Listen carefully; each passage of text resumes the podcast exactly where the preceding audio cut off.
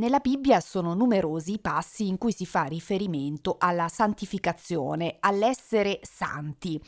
Ma che cosa significa nello specifico? Stiamo parlando dei santi, ad esempio adorati, venerati in alcune denominazioni come quella cattolica. Rivolgiamo questa domanda al nostro amico, il pastore avventista Paolo Benini. Buongiorno e buon sabato a tutti, è una bella e una importante domanda.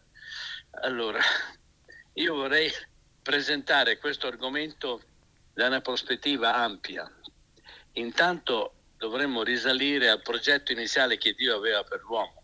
Lo troviamo in Genesi, al capitolo 1, versetto 27. Questo progetto era all'atto della creazione, quello di fare l'uomo a sua immagine. Paolo, li leggerei questi versetti che citavi, quindi in Genesi 1 dal versetto 26, che dice: «Poi Dio disse, facciamo l'uomo a nostra immagine, conforme alla nostra somiglianza, e abbiano dominio sui pesci del mare, sugli uccelli del cielo, sul bestiame, su tutta la terra e su tutti i rettili che strisciano sulla terra.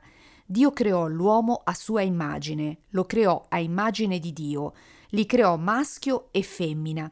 Dio li benedisse e Dio disse loro: siate fecondi e moltiplicatevi». Ecco, c'è un progetto preciso che Dio ha in mente quando crea l'uomo. Quando dice che abbia dominio, non dobbiamo pensare agli imperatori, ai dominatori che hanno fatto il bello e il brutto tempo nella storia.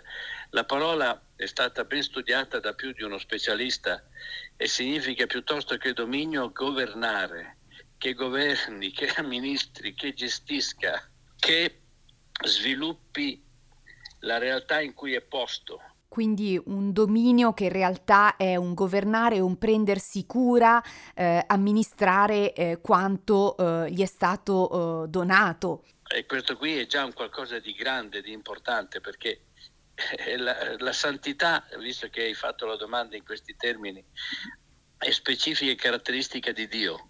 E quando Dio crea, essendo Lui la summa più alta di tutto il creato, non può che creare qualcosa pensando al massimo. E, per esempio, Gesù un giorno nel suo primo discorso, se puoi andarlo a leggere in Matteo 5,48, nel suo primo discorso, quando è venuto la prima volta, pronuncia una frase estremamente importante. Ci sei? Sì.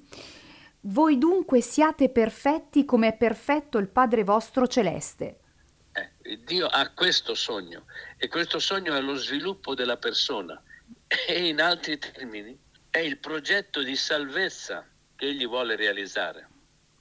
Gesù è venuto, ha curato, ha servito l'essere umano da tutti i punti di vista, dal punto di vista educativo, dal punto di vista fisico, dal punto di vista spirituale, e quando egli opera per il bene, per la salvezza del nostra e degli uomini.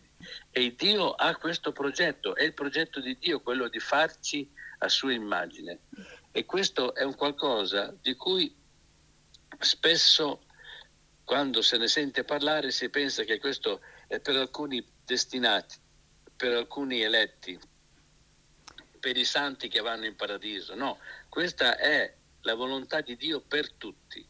E adesso vorrei che leggessimo un qualche testo che ce lo spiega molto bene. Il primo è in Prima Tessalonicesi, capitolo 5, versetto 23.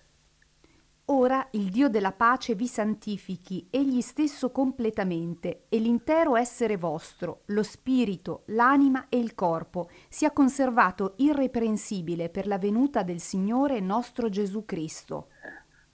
Ecco qua il progetto di Dio più in dettaglio. Il Dio creatore faccia questo per voi. Non è una sorta di dovere per il quale noi ci dobbiamo sforzare, dobbiamo cercare. È il suo progetto e lui vuole farlo per noi.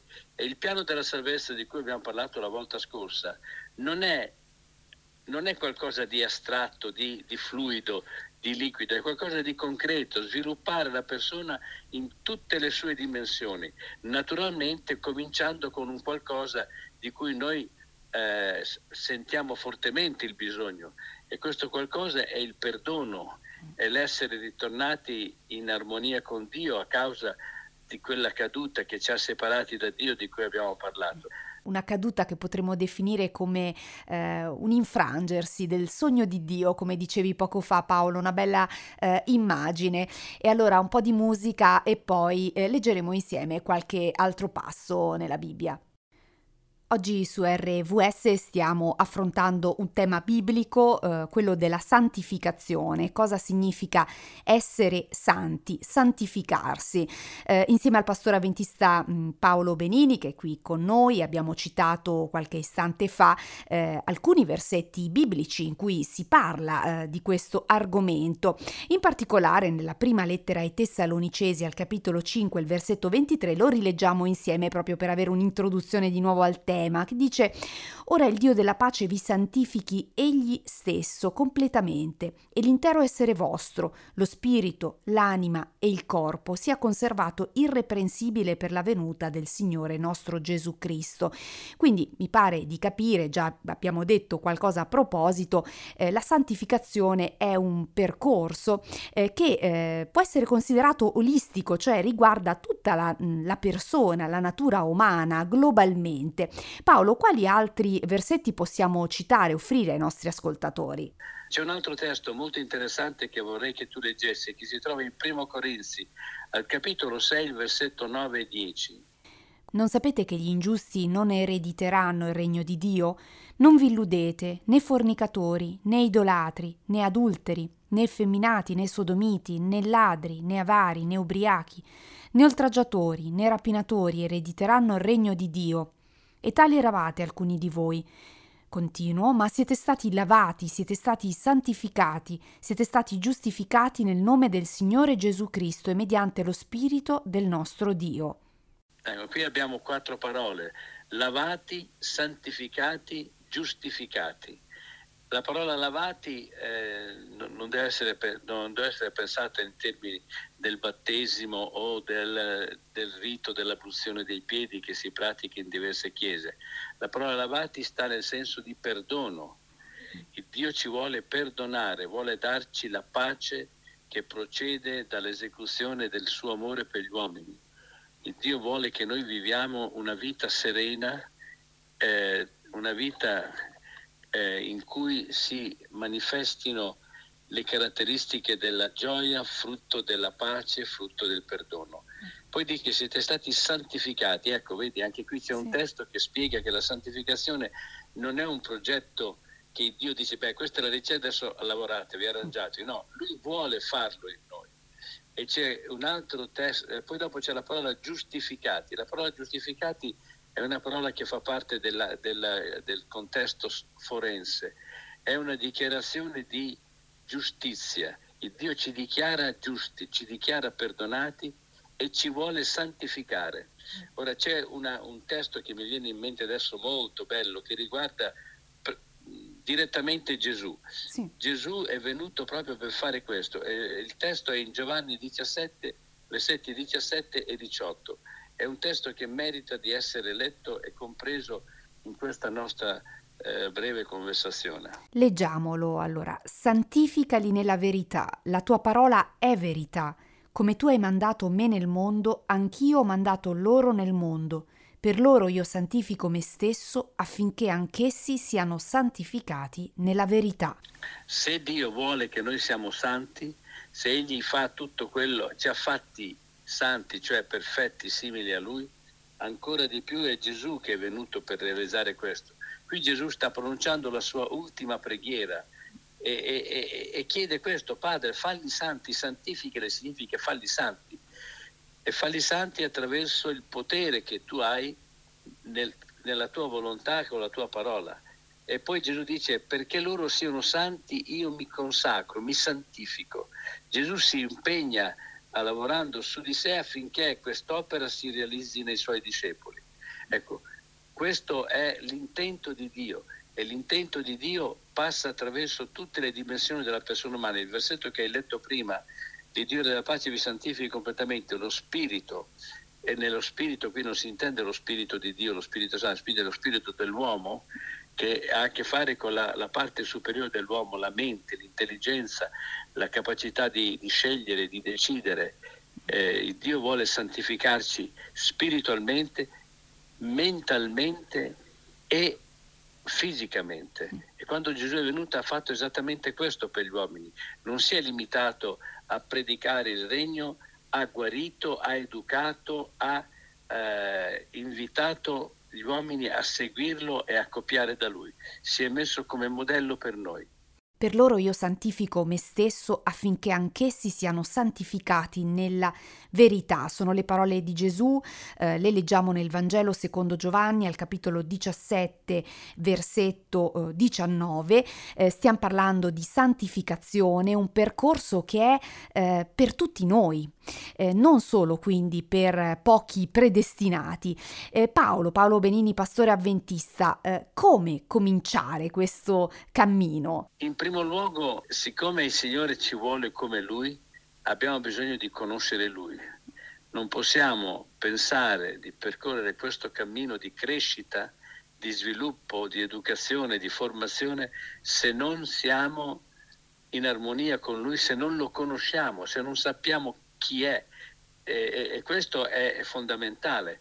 Hai letto prima Giovanni 17, 18, 19. Se sei lì ancora portata sì, di mano con quel testo, leggi versetto 3.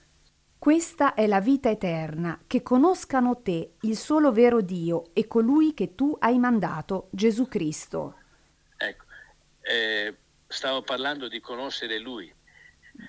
Conoscere è qualcosa che fa parte delle prerogative dell'uomo. L'uomo può conoscere, può sviluppare la sua comprensione delle cose. Conoscere significa conoscere, fare un'esperienza con qualcuno, è più che conoscere teoricamente, è conoscere essenzialmente una persona in maniera da poter essere da questa persona poi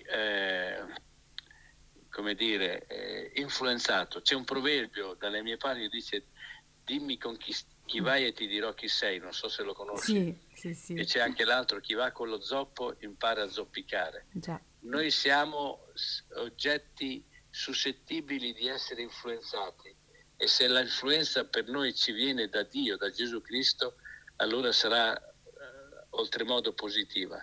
Noi abbiamo bisogno di questo, e Gesù si propone, si mette a disposizione perché noi, conoscendolo, possiamo conoscere questo percorso esistenziale di sviluppo in tutti gli aspetti della nostra vita, spirituali, fisici, mentali. E allora come possiamo conoscere Dio? Brava, bella domanda, giusta, ci vuole. Questa è una domanda pratica che se non la facevi il programma rimaneva con un vuoto. Il Signore ha messo a disposizione nostra, ci sono dei testi che ci dicono che noi possiamo conoscerlo attraverso la natura, attraverso la sua parola, il Vangelo, la Bibbia, quella che con cui abbiamo incominciato i nostri temi, le nostre conversazioni. Il Vangelo, al di là di una raccolta di testi dove ci viene raccontato della vita di Gesù Cristo, dei progetti di Dio, è lo strumento principale, primo, perché noi possiamo conoscere il nostro Dio, perché possiamo essere attirati da Lui, perché possiamo essere ispirati ad imitarlo, a fare qualcosa che ci possa essere positivo. Questo è il primo. Il secondo punto, ho parlato della natura. C'è più di un testo nella scrittura dove Gesù dice che noi possiamo conoscere, dove la Bibbia dice che noi possiamo conoscere Dio attraverso la natura. La natura ci porta a questa armonia. La natura ancora oggi, benché sia stata bistrattata dall'uomo, offre degli spunti di immaginiamo l'universo, quanto è grande, spettacolare, meraviglioso, profondo. Meraviglie della natura, e aggiungerei anche meraviglia del nostro corpo umano. In vari passi delle scritture è riconosciuto tutto questo. Penso ai Salmi 139, versetti 13 e 14, li rileggiamo insieme. Sei tu che hai formato le mie reni, che mi hai intessuto nel seno di mia madre. Io ti celebrerò perché sono stato fatto in modo stupendo. Meravigliose sono le tue opere, l'anima mia lo sa molto bene. Quindi la conoscenza di Dio parte innanzitutto da una consapevolezza, da un riconoscere il suo piano d'amore per noi, che nonostante tutto, nonostante la caduta di cui parlavamo poco fa, ecco, ci sono queste tracce, il piano di Dio c'è, è presente, è per tutti noi, e da qui comincia questo percorso di santificazione che poi non è altro che un cammino accanto a Lui, accanto alle persone, ai nostri fratelli e sorelle che condividono questo tratto di strada sulla terra. Essere santo significa santificarsi, mettersi da parte, appartarsi, consacrarsi. La santificazione è frutto di un percorso, di un cammino in cui non siamo soli, e parte innanzitutto dalla conoscenza di Dio, dalla conoscenza di Gesù, che c'è sempre accanto. Questo è il tema, l'argomento che abbiamo sviluppato oggi. Il podcast poi potrete riascoltarlo integralmente a partire da lunedì sul sito hopemedia.it. Con noi, io sono Veronica Dazio, ancora un buon sabato qui su RVS, con noi il pastore Paolo Benini, e mi vengono in mente, Paolo, le parole di Ellen White, che è una scrittrice cristiana ispirata, pioniera della Chiesa avventista, spesso la citiamo qui su RVS, che ha scritto un messaggio ai giovani, una serie di riflessioni, pensieri rivolti ai giovani che lei aveva sempre nel cuore. Parla proprio della santificazione come processo di crescita. Dice: la santificazione è autentica quando si consolida costantemente, e se crescerete nella grazia e nella conoscenza di Gesù Cristo approfitterete di ogni opportunità per comprendere sempre meglio la vita e il carattere del Cristo. E allora, Paolo, vuoi condividere con i nostri ascoltatori un'altra testimonianza, un altro racconto a questo proposito? C'è stato un grande filosofo inglese che si chiamava, è morto purtroppo, Flew. Questo filosofo inglese, filosofo, ha scritto negli anni 60 un libro dal titolo Non c'è un Dio. Quest'uomo è stato per anni professore di filosofia insegnando ateismo, fino al punto che è capitato a una conferenza fatta alla Yale University dal professor Francis Collins. La conferenza era stata indetta per mettere a corrente l'opinione pubblica del lavoro del gruppo di ricerca sul genoma umano, e ascoltando quella conferenza ha avuto una sorta di presa di coscienza profonda, e dopo qualche mese ha scritto un altro libro dal titolo, l'aveva la stessa copertina del libro che aveva scritto negli anni 70, ma con una X che barrava la parola no, invece di non c'è un Dio, c'è un Dio. Tradotto in italiano, Dio esiste, come l'ateo più famoso del mondo ha cambiato idea, Anthony Flew. E lui ha scoperto la grandezza di Dio dalle leggi della natura. Lui dice: se ci sono dei movimenti intelligenti nella natura, deve esserci una mente che li ha programmati, che li ha pensati, che li ha messi in ordine. Ed è diventato un credente, è morto una dozzina d'anni fa, ma prima di morire ha lasciato tante testimonianze. Basta andare su YouTube e spingere sul suo nome e scrivere il suo nome, ci sono tante interviste fatte a lui. Come è possibile che un uomo che per 38 anni ha insegnato ateismo terminare la sua esistenza con un libro dal titolo così impegnativo? C'è un Dio. In inglese è ancora più facile capire la croce sopra no. In inglese è There is no a God. Certo. Il secondo libro, There is, con la croce sopra il no, quindi eliminata la no, There is a God, c'è un Dio. Potremmo dire che Anthony Flew ha intrapreso un percorso davvero di santificazione. Una domanda, Paolo, ma non c'è il rischio che santificazione faccia rima con desiderio di perfezione nella propria vita? Allora, intanto i testi che abbiamo letto ci parlano di santificazione come una crescita di equilibrio, uno sviluppo della persona in tutte le sue dimensioni, fisica, mentale e spirituale. Il Dio della pace vi santifica completamente spirito, anima e corpo. Quindi non è tanto una tensione verso la presunzione personale, ma è uno sviluppo equilibrato, bilanciato, olistico della persona umana. E allora, Paolo, potremmo lasciarci con l'augurio, l'auspicio di continuare o cominciare un percorso, un cammino insieme a Dio, passo passo con Lui, con la Sua parola, quindi con le scritture che ci ha lasciato, perché tutto inizia da una relazione, da un incontro, da una conoscenza personale con Lui. Sì, questo è il punto fondamentale, sì. E allora sabato prossimo per un nuovo appuntamento insieme. Va bene, con piacere.